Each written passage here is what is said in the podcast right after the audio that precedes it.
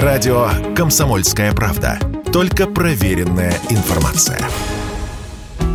Только в июне россияне приобрели в Турции около 2000 единиц недвижимости, а всего за первое полугодие почти 6000, данные prian.ru. Что касается цен, то по состоянию на конец июня средняя стоимость квадратного метра жилья в Турции составила около 10 тысяч турецких лир, то есть примерно 32 тысячи рублей. Это почти вдвое больше, чем в июне 21-го. Кроме того, недавно Турция ужесточила правила выдачи ВНЖ в ряде своих регионов, а точнее сократила список районов, где документ можно получить по упрощенной процедуре, имея лишь договор аренды. Но на спрос все это влияет не сильно, сказал Радио КП Филипп Березин, главред prian.ru, сервиса поиска зарубежного жилья. В любом случае, ажиотаж, который был весной, некоторым образом утихнет. Он утих бы даже, если бы изменений в программе не было бы. Все равно спрос на начале, в середине весны был совершенно безумным, зашкаливающим.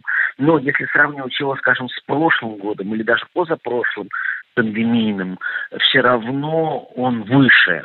И отказываться от Турции, в принципе, будут очень немногие, поскольку другие варианты, они или сильно дороже, или не столь хорошо изученные. Кстати, именно граждане России еще в апреле стали самыми частыми иностранными покупателями жилья в Турции.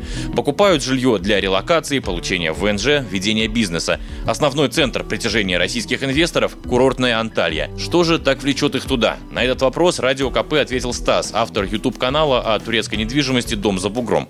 Шикарный климат, более 300 дней в году, синее-синее небо и светит солнце. Здесь всегда зелено, ухожено, выстрижено, полито, умыто. Красота окружает тебя, и люди здесь с улыбками ходят. Нет никаких угрюмостей, нет никаких серостей. Есть только улыбка и радость от жизни. Также в числе популярных стран для покупки недвижимости россиянами аналитики называют помимо Турции Объединенные Арабские Эмираты и Таиланд. Василий Кондрашов, Радио КП.